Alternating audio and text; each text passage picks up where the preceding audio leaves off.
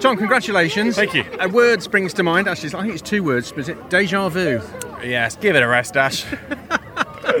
uh, absolutely. No, it was, it was, you know, the car was feeling great from my side. I, I, I had a big gap to try and close up. I, I ended up with some contact on the first on the first lap that tipped me into a big slide at the complex, which probably opened up, I don't know, a second and a half, something else like that, maybe a second or so.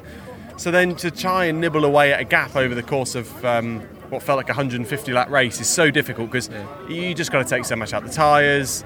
We're risking it on, on, on, on track limits, so it's just one of those. Unfortunately, you, you, you kind of just see it in the gap and go, Guess I'll manage this one to the end then, unfortunately. We unfortunately. all thought you were going to make a, a late dash because you did bring the uh, the time down to under a second at one point, didn't you? But Yeah. Was discretion the better part of valour? A little bit. I, th- I could see Ash making a few mistakes, so I could tell he was starting to drop away. But look, Ash is Ash is you know world class. He knows what to do. He'll be managing the gap, won't he? So um, as much as I've been able to close the gap, getting past is obviously another method. But uh, yeah, no, you know, pleased, pleased to start to claw the gap back, which is good.